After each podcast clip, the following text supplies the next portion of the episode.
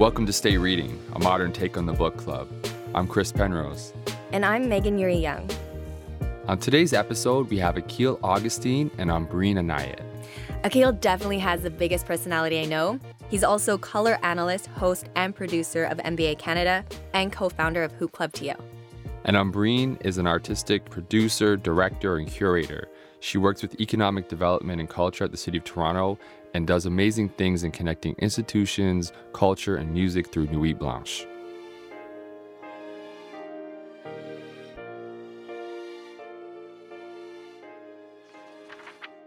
Ambreen, Akil, welcome to Stay Reading. Thanks, for, having us. What? Drinks on you, cheesies and freezies. Akil, what kind of reader are you? Wow. Um, I am. I don't know. I guess I consider myself a life hacker. Like I read to obtain information. Mm-hmm. I don't read fiction. Um, I'm. I feel like for me, the reason I got into reading is because I didn't feel like I had accurate models of how the world worked growing up. So I needed to update the models and, and get the information to accomplish the things I want to accomplish. So I read a lot of um, nonfiction. I read studies. I read textbooks. I read books on spirituality. A lot of. I'm really into life hacking, man. So that's the kind of reader I am. It's awesome. And and poetry. Poetry may be the one type of. Is it, I don't think it's fiction, but it's almost fiction sometimes. Sometimes. I feel like you're a poet. I do write poetry too. Yeah. And you're also uh, into audiobooks, you're saying? Yeah, that's that's the latest thing right now. When um during the season, not a lot of time to sit down and, and read, but I do take the transit. So when I'm on the train, I just listen to as much as I can. Yeah, yeah. Yeah. Um, Ambreen, what kind of reader are you? I would say I'm like a serial reader, which sort of speaks to my like personal life, not monogamous, but uh, for now. So I don't know. I guess I have a bunch of books that I just I like to see them, and I sort of go by my mood, so that I always have them out, and they're mostly around self help books, just because I just love you know learning and growing, trying to become better, and also like I stopped reading for like eight years. I think we all go through a Yeah. point where we stop reading. Yeah. So I'm back. Um, and it lar- largely was because I work with artists and I read a lot of like artistic texts and statements, and I'm constantly doing research on what's going on in the world and what is the intention behind the work. So when you're reading all day for a living, sometimes your brain needs like to just chill. So I read a lot of People magazine, unfortunately, for like a long time until one day I was like, this is just so bad so bad. And then, um, yeah, it's all based on mood, but I do listen to audiobooks uh, like Akil and a lot of stuff that transports me to another world in terms of audiobooks. So I'm reading, uh, listening to this book. It's called like, fuck, I don't remember what it's called, but it's about travel. okay. And it's about a woman who travels the world with her husband. And it's the same woman who wrote Under the Tuscan Sun. Oh, I love the movie. Yeah. I haven't read the book. So I literally like my ideal day is I lie on the couch and with a glass of wine and I just close my eyes and visualize where she's at to put myself in that story. I do think it's important to note that as much as we are pushing print and we will, we want to celebrate print, I we are just at the end of the day celebrating staying reading. Mm-hmm. So like however you do that. Mm-hmm. Yeah. You have some stacks. I know I have some stacks here. So I You- brought Let, us talk. Look at the Watchmen. Why do you bring that? Well, okay. So The Watchmen was the first graphic novel I ever read. I I went to school for English lit and I took a graphic novel course.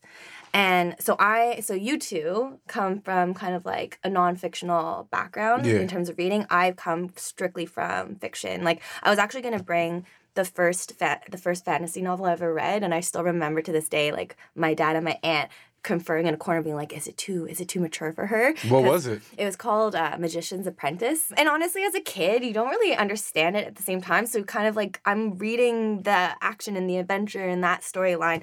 Um, so, I was debating bringing that, but then I also, just for the sake of bringing, you know, a va- variety of print, um, I brought Watchmen because I, I, Akila and I can say I we're like I I want to say this we're into superhero Yeah, they're re- they're actually right they're updating the Watchmen and there's releasing a it on TV. Yeah, for HBO or something. And the the take on vigilante um, justice and just human nature in in this book and and also really just show me how complex graphic novels can be and how intelligent they can be. Um, I read actually quite a few graphic novels in that course. Um, this one was just a standout because it was something that I personally just like loved in terms of the content of it. Well, I'll say this. I mean, I guess I probably have to take take a step back and say I do read a lot of fiction, or I did at one point, because you put up The Watchmen, and that made me remember like Batman was very seminal in my life. yeah. Like the Batman comic books, because I think here's the thing about Batman, he's got a crazy moral compass. How, You, like, you you think first off he doesn't kill. yeah, no, he doesn't. He's he like gets, Superman, he goes right? into battle and he does not kill. He makes Mm-hmm. it his mission to anonymity. Okay, like he he he he is like anonymous. No one knows he's Bruce Wayne. And another thing I like about him is um people say Bruce Wayne is actually Batman's alter ego. oh, Hmm. He's not actually Bruce Wayne. He's not a playboy philanderer. He's none of those He things. really- He's he really actually Batman. yeah, yeah. yeah. And Bruce Wayne is his alter ego. And for me, I think I've never reading, heard that. I've never Yeah, heard I've never heard that Well, I go Batman. deep into That's Batman Makes fan theory and stuff, but I think for me is like talking about like life hacking and stuff like that. I got a lot of my personality from superheroes. Sadly, like my obsession with working out comes from superheroes. Like I used to look at the covers of, of like um, comic books and be like, "Yo, I want to look like Batman. Like that's that's how I want to look." But I think superheroes You're almost this- there. Almost there. but they have this huge moral compass, right? And they're always tied to like a greater cause. And I think for me, that's something I took from comic books. And I, Well, I think that's why they resonate, right? And we are looking for those heroes. who are looking for our better selves. Um, and when you see this like extreme personification of these attributes that are present in day to day life, like of wanting to be anonymous or wanting to make a difference, or like Batman taking from his trauma to try to um, like drawing on that to why like why doesn't he kill? Because he was traumatized by his parents getting killed. being killed, right? So it's like wanting to make the world different um, than what you experienced in that vulnerable place. Um, I wanted to see what what do you have for us? Um, well, just when you pull up the Watchmen and thinking about graphic novels, I just started thinking about how a lot of them are quite sexual, Mm. and that sort of jumps out at me. Mm-hmm. but more like manga, maybe, or is it graphic? Life novel? sexual. No, Life is sexual. It's, it's a little more pronounced, right? If their breasts, they're bigger. If Oh, their I see yeah. it's like a little Yeah. fantastical when it comes Oh, to yeah. The body. Yep. Oh, yeah. And uh, I went to Japan last year, and it is a phenomenon, phenomenon where you have people at the 7-Eleven because that's where everybody goes for food, Oh, eat, yeah. hang out, eat just at standing 7-Eleven. there with oh their no, graphic it's like novels. phenomenal. The 7-Elevens there. Sorry. Yeah. yeah. How phenomenal. Sorry to interrupt, but what's so dope It's about these just, 7 Elevens? it's kind of represents mo- accessible modernity where, Ah. you know, it's kind of a counterculture. Like there's so Mm. much finance and there's so much like entrepreneurship and there's so much commerce there. Everybody chose at the 7-Eleven. and the options there too, just from a like I I don't even I'm not even a foodie, but the options in terms of what they have, it's like Well, I've heard they have the worst chocolate bars. They've got, Probably, like, but they have green tea everything chocolate else. Like, bars. they have- What do you mean? That, that sounds amazing. That's so, Everything Alright, is green tea. Yeah. Okay, sorry. Go on though. So, So- everything's hypersexual and it's like I- represented. I, find it really interesting. You know, when I was a kid, I used to like hide in a corner and read them because it sort of gave me, you know, I used to read Archie like comic books and it gave me mm. like some fantasy to be able to date and like mm-hmm. express your feelings. Mm-hmm. And then in Japan, it's very much about fantasy.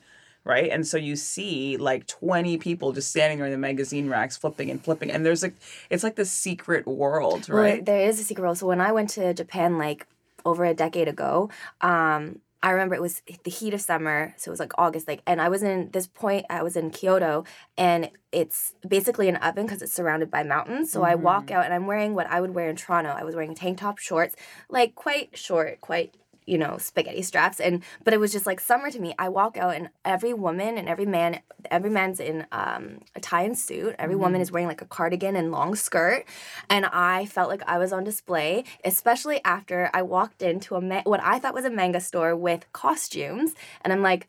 I'm just gonna get a costume for it was August. I'm gonna get something for Halloween. Walk in, no, it was not that. Every and it was a tall building, and every every floor I went up just got more kinkier and kinkier. Oh, it was a sex shop. and I was just That's like, normal. yeah, and I was in just Japan. like, and it's so Yeah. Mm-hmm. repressed. But the thing is, it is. It's like a secret world because everywhere else it's repressed. yeah, I was gonna say that's something I've heard a lot about the culture. Is It it's is. very Yeah. repressed. and that's why it's interesting to see it manifest in in print in books in like Yeah. image in like comics and manga Absolutely, and I'm reading like the artist Lights, right? So she created a comic graphic novel uh, to go with her album. Oh. So I'm reading that um, just to sort of get to know her a little bit better. Snoop Dogg did that on his first album. Yeah, yeah, I remember. Ah, That- that was- that was the A little dirtier. A little dirtier. On top of the doghouse. Yeah. Wow, But- this is like sorry, we gotta say this is like ten thirty in the morning. This is not the conversation I thought I Sorry, was gonna people. have. well, you, you know, I wanted to uh, um, pull on what you're saying though, because I think like there is within that comic world, and especially like the big titles like DC and, and Marvel, they you they do over sexualize the men, the women, Yeah. especially the women, Yeah. like to another level. But there's this whole other, and that's why. So this book is an interesting one. So this is a Canadian um, sister team of a writer and illustrator. This one summer is one of the books they've done together. Um, Rico Tamaki and Jillian Tamaki, and it was really interesting for about this one is like this is a story about a, a young girl whose like parents are just about to be divorced. They sh- go up to this cabin, um, and it looks kind of like a cabin along Lake um, Huron, and there's a friendship with another girl and you're just seeing like the, her parents are together and they're just like experiencing this summer where um, one girl her family's falling apart and another girl is kind of the girl cool. whose family is falling apart is finding some kind of refuge in this other family but the interesting thing this other family is kind of dysfunctional in their own way even though they're together like sometimes you're like mm, maybe they shouldn't be together um, Well, exactly. Like it, I find graphic novels. There's always a little bit of something that's not perverse, but there's some type of sexual tension there. Um, and like so, for jumping back to what I was saying about lights, it's really the reason why I wanted to read it too because mm-hmm. it's she's a female writer, and I wanted to. Mm. I was so tired of sort of seeing like the hypersexual From the male from perspective. the male perspective and mm-hmm. she does the same thing but she explores a relationship with another woman and just and also coming into her own and the visuals are equally as pronounced mm. so i'm just fascinated by this like weird sort of sexuality that pops up in all of them Well, I think uh, uh, maybe our fascination with nonfiction is because fiction is just that. It's like our an, an ideal. You know what I mean? So yes, as much as fiction can explore harder truths or like realities, there's there's this opportunity to kind of saying like this is what I would want to be, so why not read about that? And mm-hmm. then we like foil that in with our nonfiction and and like and then figure out how to be happy just with ourselves and what's actually reality. But mm-hmm. I don't know, like even it's so interesting. First of all, I want to write. So I wanted to write something like this for my with my brother. So I'm like, what? This already exists. Of course, it already cool, exists. yeah. it's, it's like within this space i think the we're seeing more and more people pushing formats in different directions. So maybe that is like there is that say over sexualizing or over just like fantasizing in that form. Like this one is was very like as someone who's you know my parents split when i was pretty young and like Same. reading this it wasn't any any extreme way. It just really captured a lot of reality and i happened to read this close to the time when i went to lake huron which i'm not out there often. It's not like a regular thing for me. Um, and it just looked like when you see like what the beach looks like. Mm-hmm. And then like this one moment you're seeing here where you see this girl under the water she goes above it and then back down. But it's like the subtlety of this is like what she's going through is out of her control. And here's this kind of moment where just being in the water and you really feel it at this moment in the book. When she goes under the water you you feel that release. But what i like about you what you're showing me is that there's actually not a lot there yeah, Yeah. and in these graphic novels you're you're, you're overstimulated right yeah And yeah every every stands- like yeah. page is like Yeah. full color and extreme Yeah. which which is a cool form of the art as well well they're ja- they're japanese right uh one of them I- Sounds yeah, Japanese. yeah yeah We're and- making an assumption here, but it sounds. Megan? I'm Korean. Okay. No, I'm just saying, like, you know, you, No. you're gonna be the deciding vote. Japanese artists, man. They're I'll like, say this leading about- the forefront. Sorry, about go ahead. the hyper, like, I get that, like, they they draw them, like, ridiculous. Like, it, But it's. the men are the same too. Yes, yes. And it's it's weird because I think some people, I don't know, I some people let it bother them. I've never let it bother me, but I think it's also like it says much about like how everyone like internalizes information. Mm. Because like for me, it's like I know I'll never get there. Like I'm not gonna look like Batman, but just the fact that Batman exists is kind of like a light in the sky. Mm-hmm. You know what I'm saying? It's mm-hmm. like, okay, but you know what I'm saying? Like it's something to work towards. Yeah. You know? Is it a bat signal in the sky? it might just be a bat signal above Gotham precinct. I've wanting to do that with art for so long. Just have like crazy bat signal Oh wow. with like different messages on it. We should do that. That's to happen.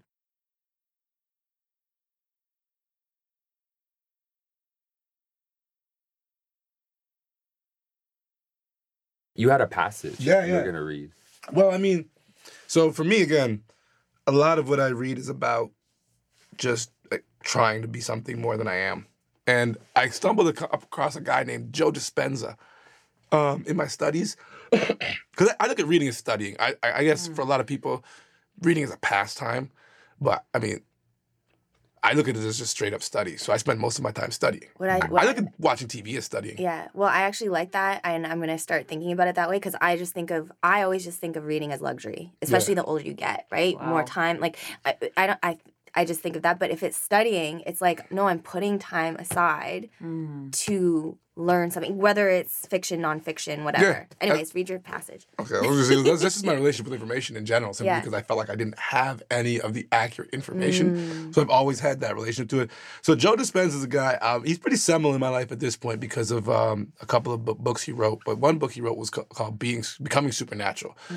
and um, it's a little woo, it's a little out there, but I think he's really broken down the science of spirituality, positive thinking, blah, blah, blah, into like actionable commands, guidelines. And I think um, it's been really fruitful for me. So this is a, um, one of the passages that I decided to quote from Becoming Supernatural. It's a little scientific and doctory, but let's go. Let's go. Making genetic changes, we used to think that genes created disease and that we were at the mercy of our DNA. So, if many people in someone's family died of heart disease, we assumed that their chances of also developing heart disease would be pretty high. But we now know through the science of epigenetics that it's not the gene that creates disease, but the environment that programs our genes to create disease. And not just the external environment outside our body, cigarette smoke or pesticides, for example, but also the internal environment within our body, the environment outside our cells. What do I mean by the environment within our body? As I said previously, emotions are chemical feedback, the mm-hmm. end products of experiences we have in our external environment. So, as we react to a situation in our external environment that produces an emotion, the resulting internal chemistry can signal our genes to either turn on, upregulating or producing an increased expression of the gene, or to turn off, downregulating or producing a decreased expression of the gene. The gene itself doesn't physically change. The expression of the gene changes, and that expression is what matters most because that is what affects our health and our lives. Hmm. And it's pretty scientific, but I think too, if you like. I mean, it's just like what people say. If you're overstressed, you have a higher chance of cancer, higher chance of heart disease, higher chance of dementia. Like all of these, even diabetes can be accelerated by it. If you have HIV and you have a high stress situation, then the health out um, comes for you are accelerated. I think that's really like powerfully said. Yeah, I, for, for me, it stands out too because he's talking about genes, but I think, I mean, what, what works on the micro works on the macro too for me, right? So, like, you take a talk about a gene, I, I can take that exact same paragraph and to, put it to me as my life. Growing up the first 20 years of my life, I was in a certain situation and my life looked a certain way. Mm-hmm. And I didn't really change much until 21, started reading, started doing some different things, changed the environment. And then my life, the last 16 years, has a completely different complexion to it. And I'm much like the cell or the gene in my body. I've been upregulated or downregulated by my environment. Mm-hmm. And so I really resonate with anything that like you can extrapolate or shrink and it still works. Right. So my models need to work at all levels. all scales yeah um i want to ask you about this book. I know you haven't seen it. So sorry it's a magazine called cultured. Um on the cover story is toyanoji adutola with and a conversation with solange um so they're in this conversation um just like one it's a beautiful magazine. Um, if you can see minimalism not monochrome is the title of the article. But there's a this moment where they're talking about um, Solange's show that she did at the, I think it was at the MoMA, Mm, um, no, it's Guggenheim. Guggenheim, yeah, major institution, and um Ojih's asking her like basically did you see a lot of pushback Mhm. where you, did you start to think about maybe I should try another venue Mhm. and I'll read you what Solange says Mm. and then in terms of just your your response would be Sure. amazing um you know I think that I've been extremely lucky and that I've made myself abundantly clear about my practices but the main issue of I've encountered is the expectation of entertainment the expectation to come and perform and sing and dance and activate the art space as it is and then go home. That is something that I've pushed back on and resisted from day one. I think it's important to talk about this because I was that young 14 or 15 year old black girl with an interest in art who would have never ever felt like I had a space or that I had a chance to call myself a performance artist in these institutions. And that's the only reason I speak to it. I have to constantly remind myself to be honest about it because at the beginning of this project, were there invitations to activate art spaces? Were there invitations to activate them as a performance artist? Were there invitations to activate them with culture? Were there invitations to activate them with 200 bodies in it? Absolutely not. Mm-hmm. Yeah, I mean that's the truth. Um, it's funny. I was like fascinated with that show, and I sort of have dedicated like my last, as you know, a couple of years to being a disruptor, you know, and bringing massive invitations to people who wouldn't normally have them. And she's absolutely right. There is no seat at the table. Like so, you know, I've been carving it out, but for her to be clear on her expectations and boundaries and not being seen as a performer, I think is amazing. And I wish people would be really clear about that too, because I try and do that a lot in my practice. Like I'll try and bring like bridge music and art because I feel like music is a universal language that is accessible to everybody and art should be. So why mm-hmm. not merge the two? Music is art. Yeah, exactly. And um, so when I work with artists, it's we do exactly that. We don't do a performance. We always make something visual, mm-hmm. you know, that blurs those boundaries and disrupts the system. And I actually talked to somebody from the Guggenheim about that show. Mm. And it's interesting because I think she was clear, like as she's stating in that article.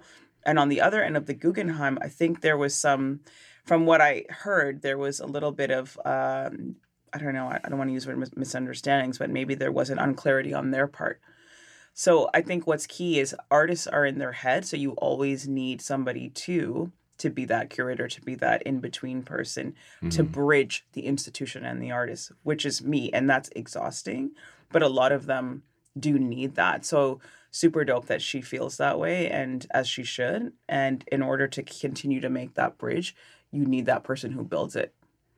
What's interesting is I actually am linking it to what you were saying about your environment and like it's just switching it up, right? It's just like being aware and then you're by putting out that energy or even those words, you are now affecting So wait, so she what, did art for the Guggenheim? Yeah. Yeah, she did this bit like major performance. So, but it like was an seen it. installation where she she had 200 people Mm-hmm. move through the space. I think it's through like a stairwell and through the opening of the the Oh, yeah, I main saw lobby. Yeah, and and And they wanted to perform? well, they, they basically, I think, from what I get, which really was a, a revelation to me because, you know, I'm, I'm never behind the scenes in that kind of project, was that they, Guggenheim, you know, it opened the space. We want to work with you, Solange. We want you to activate it, but had looked at her as an entertainer, hmm. where she was looking at herself. I'm a visual artist. I'm not go- like you bring me to, you know, a concert, you know, arena or something. But she's known I'm gonna primarily as an perform. entertainer. Yeah, she is, but she's like, I'm not going. If I'm gonna go into an arena or on a stage, I'm gonna go sing, and and you know, I and even there, she still creates kind of a visual art experience as well. But she's like, no, I'm coming into this space as a visual artist. I'm going to activate it with whether it's how what people are wearing, how the um, choreography moves to the space, overall what the narrative is, and how the music speaks to the bodies, speaks to the space, and and found that like tension and struggle with like um, I see myself as a visual artist, but I'm being seen as just an entertainer. Mm-hmm. And I, I want to be more than an entertainer because there's that other 14, 15 year old black girl who want I want her to see me owning this space. She's and, trying to be you know, Batman. Well, what she what she's doing in her head is an intervention, right? You intervene the concrete jungle, like the white block, the positions of power, which is totally right and it makes sense. I just don't know whether it was explained that way. Like, what's the mm-hmm. reading of the mm-hmm. situation? Speaking mm-hmm. Yeah. of reading, right? Like, we're constantly reading situations and we're constantly translating text. So, in a way, like, she almost needed a translator Yeah. of her story. You know what I'm saying? so but key. on the other hand, her not doing it and just showing up, maybe that's part of the practice. But it's very real what she's talking about. And also at the end of the day too, like translator, or no translator, explicitly said or implicitly implied, like it when you're putting something out in the world, your your message is always going to be changed, right? Mm-hmm. Everyone's perspective is is going to color that. So I think she hopefully like you know she's been in this industry for how long? You know the sister of Beyonce as well. Mm-hmm. She understands like she has control, but she has no control at the same time. And so if she at the I think what our conversation has kind of all like revolved around too is just how are we what are we doing for ourselves that we are that continue to keep us happy and in balance. And i put balance in quotation marks because i don't think there is such thing. And then whatever we put out there like understanding that um yeah we've relinquished that control but hopefully people see yeah like what we're trying to do. Just to play devil's advocate, Mm-hmm. why would the Guggenheim go to Solange? Is it not because of her reputation as a Well, performer? I mean, I think it's so there's this bigger conversation that's happening where you have these large cultural institutions, and um, you would know this really well, that have a very old, aging, mostly white. That's what I was gonna say. I don't give a fuck Um, about the Guggenheim. Well, the thing is, so a lot of these institutions see their their audience changing. They r- recognize that technology's changing, culture's changing, audience here's point I changing, wanna so they want to be more relevant. Here's what I want to make. So Solange is gonna bring her people to the Guggenheim yeah, instead of creating her own space when the Guggenheim's audience is shrinking. And uh, this is this is how my brain works.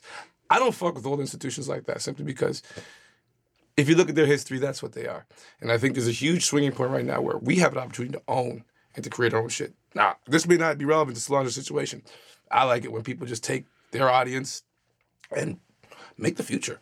You know what I'm Well, saying? No, but it's so that's a there is that element. I think for sure we do have to be thinking about creating our own institutions because, like you say, you look at like TIFF is a it, you know a, is an institution in the world. It's like the public number one public um, film festival on the planet. But at one point, it was some people who were like, "Yo, we should do a film festival in Toronto," and most people thought it was crazy. So we can build our own institutions, but also it's like the AGO, say as an example, is like that's how much public dollars have gone into that since it started and how many tax write-off dollars have gone into that like so it's in a sense we own it Yeah. just because the people at the um helm right now are taking it in a direction that makes you feel like i'm not interested in that does that mean that we can't just take that infrastructure take that brand take the the um you know the relevance and validation that that brings and and shift it so that you do feel No, it's like de- this, you can definitely know. do that. so it's an interesting uh, interesting one i think like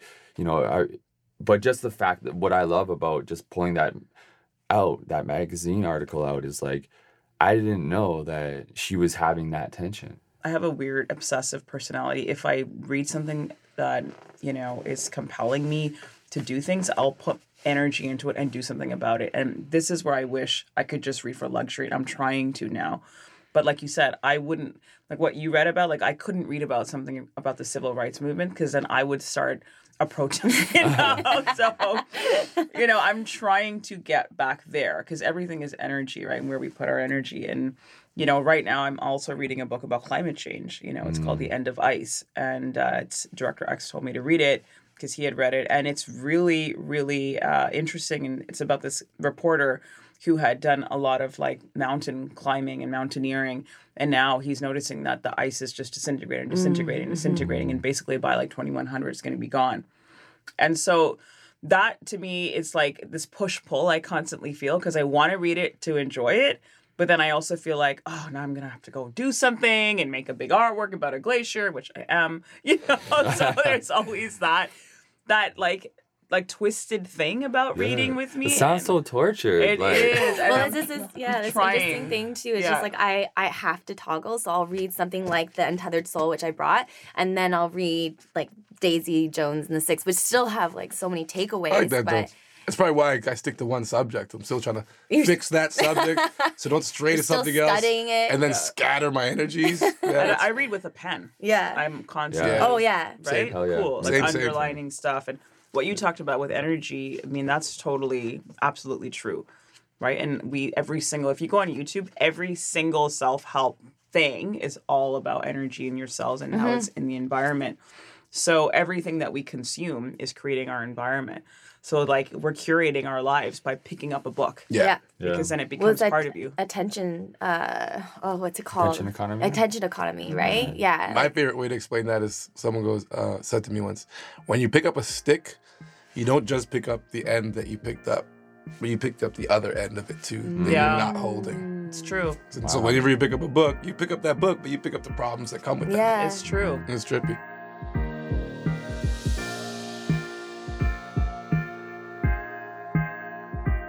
For all the listeners out there, the environment we are recording in doesn't seem to be that important because you can't see the space. But to get beautiful sound, whether it's for a podcast, recording music, or even for film, TV, and advertisements, the space you're in and how it runs matters. That's why we record Stay Reading out of Post Office Sound in Liberty Village. From the raw audio to creating a sound bed and all of the magic that happens in post, the difference can not only be heard, it can be felt. So, to all the creatives out there, if you need great audio, think Post Office Sound.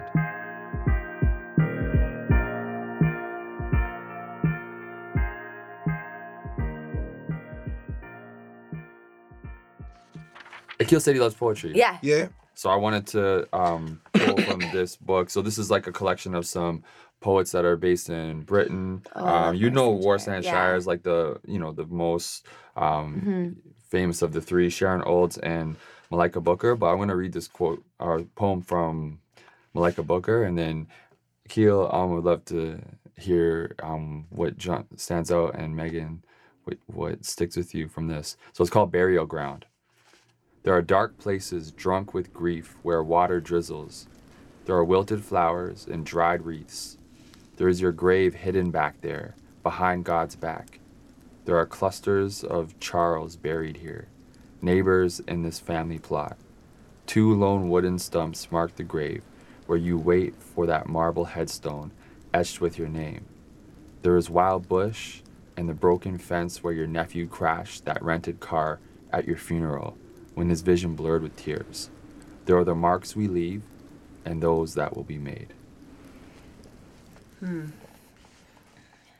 Heavy. very reminiscent and melancholic. Mm-hmm. I like it. I mean, I think one thing I like about poetry is like people really get deep into themselves, but they also expose themselves a lot, and they expose kind of like their um their default positions. I think us as a race, we have a really bad or poor understanding of death.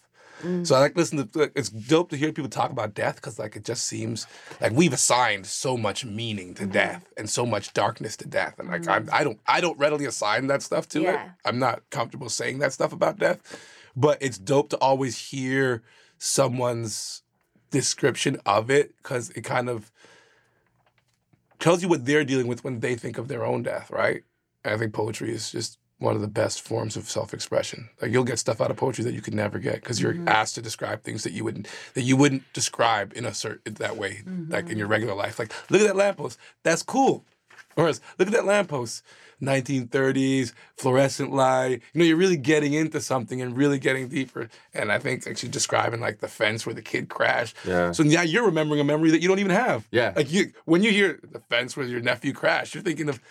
I pictured like a brown Oldsmobile and a crappy three peg wood fence. Like you know, she's giving you memories that you don't have. So it's dope. I like that. I'm gonna read this passage um, from the Untethered Soul, uh, and it's from my favorite chapter, um, which kind of like brings everything that you're learning in this book to like a stark like realization.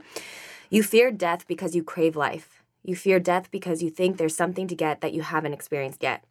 Many people feel that death will take something away from them. The wise person realizes that death is constantly giving them something. Death is giving them meaning to sorry, death is giving meaning to your life. You're the one who throws your life away. You waste every second of it. You get in the car, drive from here to there, and you don't see anything. You're not even there. You're busy thinking about what you're going to do next. You're a month ahead of yourself, or even a year. You're not living life, you're living mind. So it is you who throws your life away, not death. Death actually helps you get your life back by making you pay attention to the moment. It makes you say, My God, I'm going to lose this. I'm going to lose my children. I could be the last time I, I'll see them. From now on, I'm going to pay more attention to them and to my spouse and to all my friends and loved ones. I want to get so much more out of life.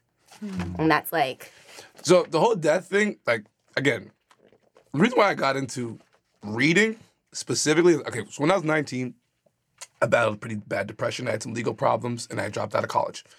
And I think I went to the chapters at like where the Scotiabank Theater is. oh yeah, yeah. I went upstairs and I stumbled that on chapters. the Dalai Lama's Book of Happiness. And hmm. that book kind of got me into like the spirituality books.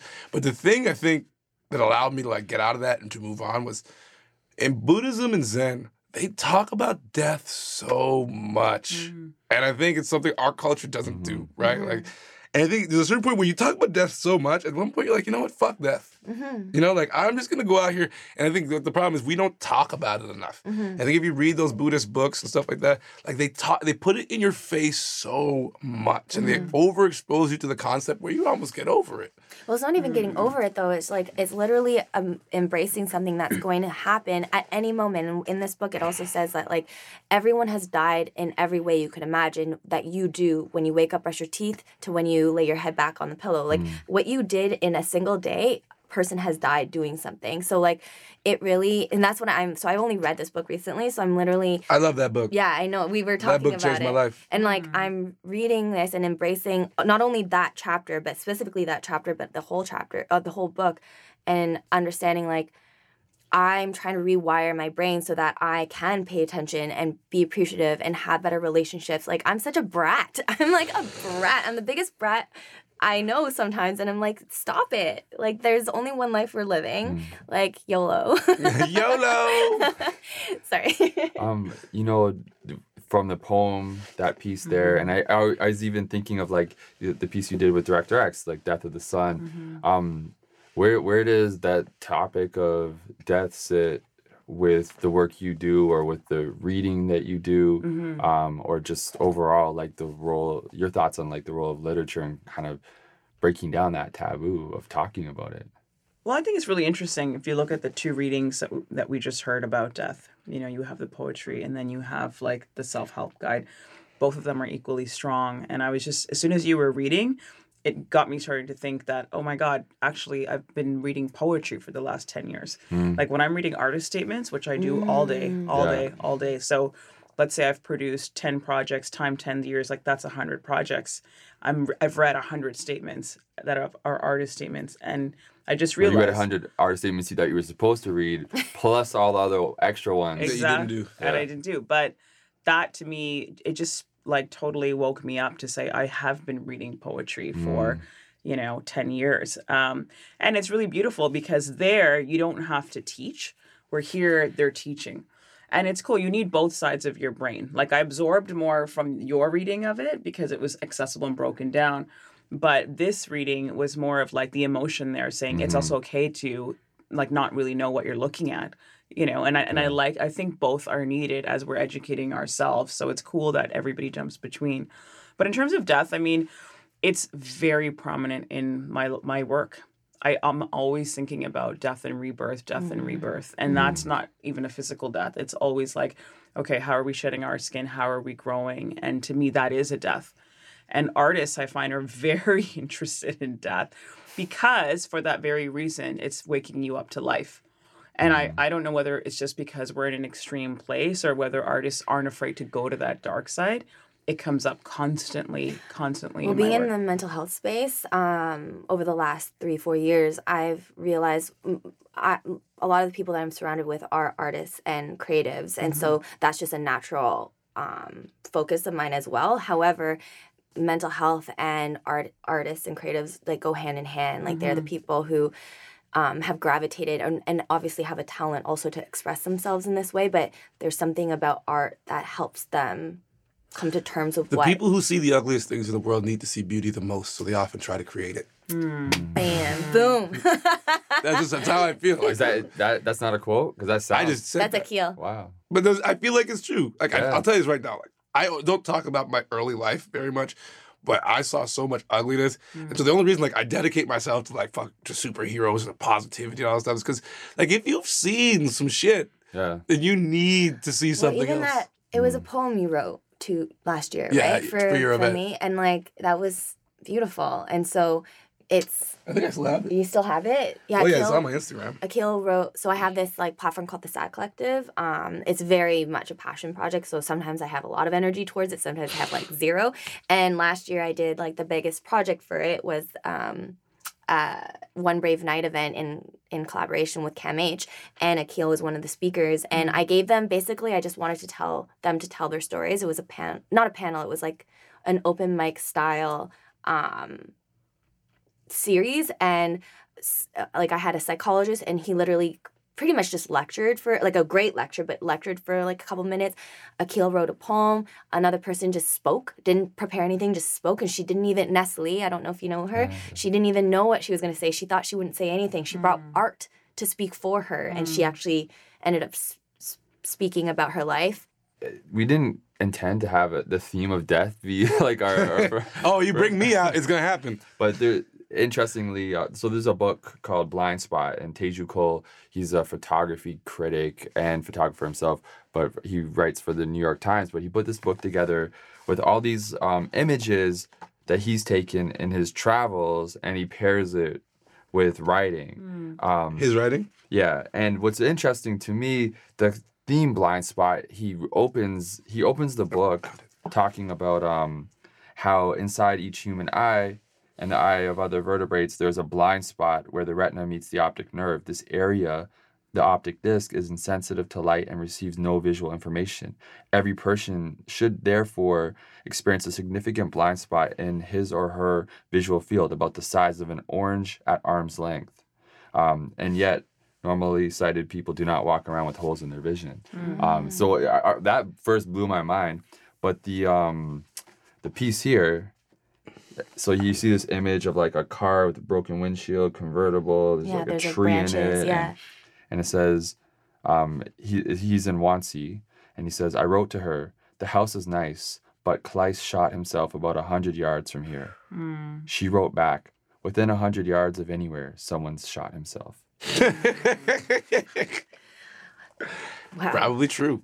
Probably and and, true. and I, I guess it's like to to that point of like the I was str- struck by that um, or reminded of that by you know the statement that like you survive through your day every day hundreds of things that like yeah. someone didn't yeah. survive Yeah. Going on the subway.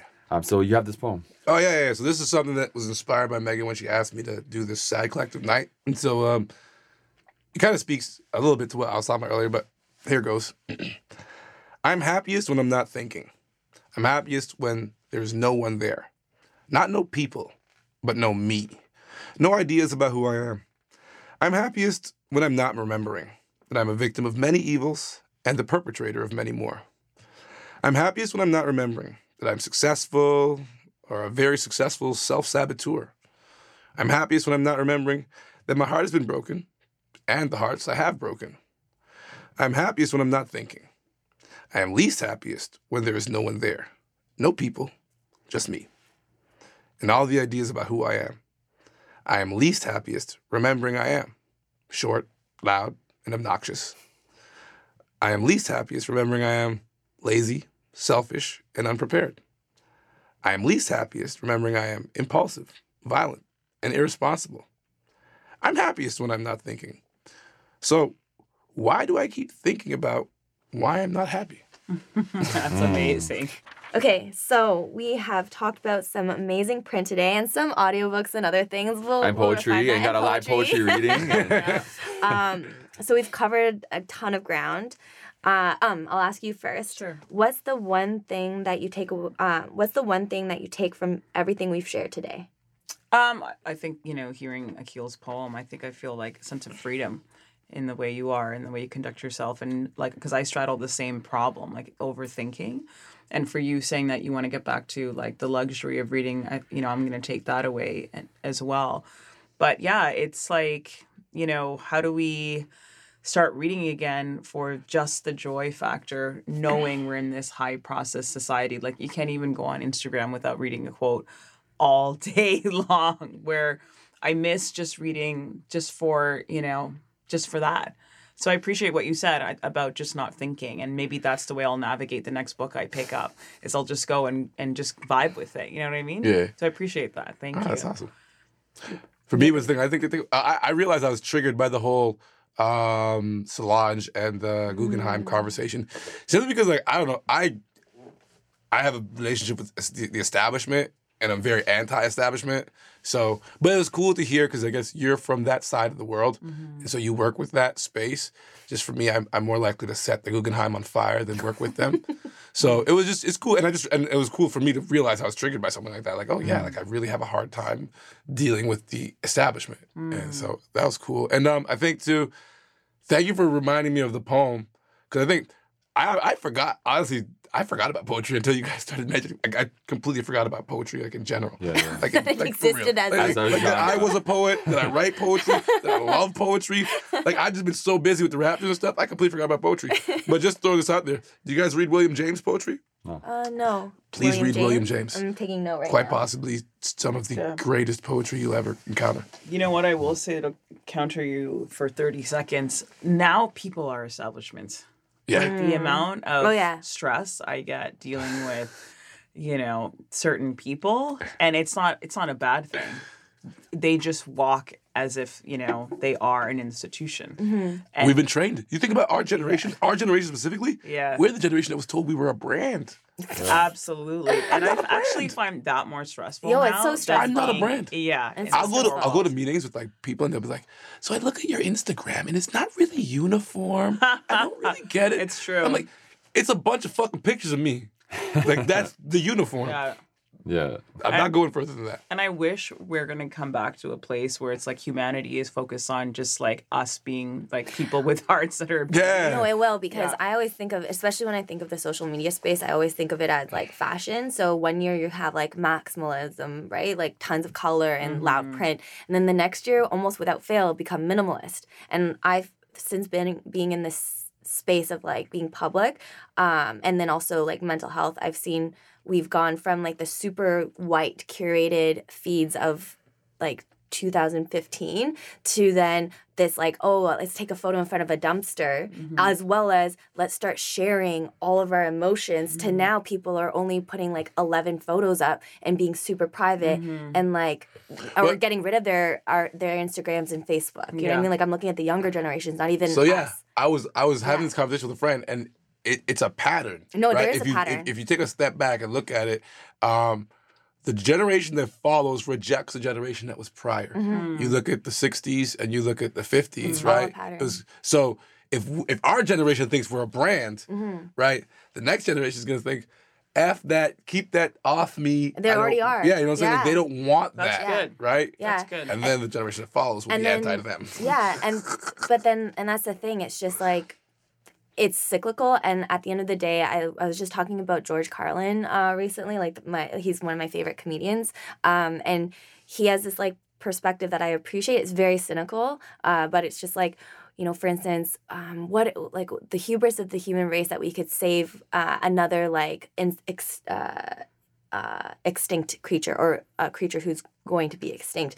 Like this is the way of the world, and we are also The like the, the world. pests. Like we we are operating in the way that's going to be our fall. And not to say we shouldn't just like throw everything away and like litter and not care and like not take care of ourselves, but it's just like this higher like understanding that there is there's patterns and there's just um, things that are out of our control. So that's why I love reading, right? Because then reading like brings it all back a little bit and, and Update your models of the universe. yeah, it really you does. neurotic fucks. But okay, but I'm gonna say what I love taking away from this was um, our conversation of Batman and like superheroes and even kind of like the over sexualized um, kind of like things in that world or in books in general. I think I think I like this idea of having um, fictional role models or having something that just yeah this guiding star. Yeah, Bill Cosby just supported the shit out of me. Batman never will. that's true. That's that's truth right there. Yeah, for me, I think I knew that t- you know talking about reading with is always a, a, really interesting entry point in conversation. I was saying, you know, for me it's a habit when I see somebody in public I don't know holding a book, I'll always be like, "Oh, what's that book? What's it about? Do you like it?" Like, you know, um, and it's a it's a conversation starter. But I think out of this conversation, I feel like you know, um, and uh, Keel are you're both people I know, but I feel like I got to know some elements mm. about what you're going through now and, and who you are as a person that I don't think a general conversation, even if you wanted to tell me these mm-hmm. things, would have told me. But by talking about what you're reading and your relationship to reading and reacting to other reading, like I feel like I I walk away with uh, you know a, a, connection to parts of what you're experiencing in life that uh, I did, didn't walk into the room with. So. Mm-hmm. Yeah. Most definitely. I'm gonna go home and read some poetry, man. Thank you guys so much for sharing yes. those bits of you and your reading. Thanks for having us. Yeah, man. thanks for having us. Thank you for listening to Stay Reading. And if you want to find any of the titles we discussed today or learn more about our guests, you can always check at double underscore stay reading on Instagram. And wherever you listen, don't forget to rate, comment, subscribe, and share.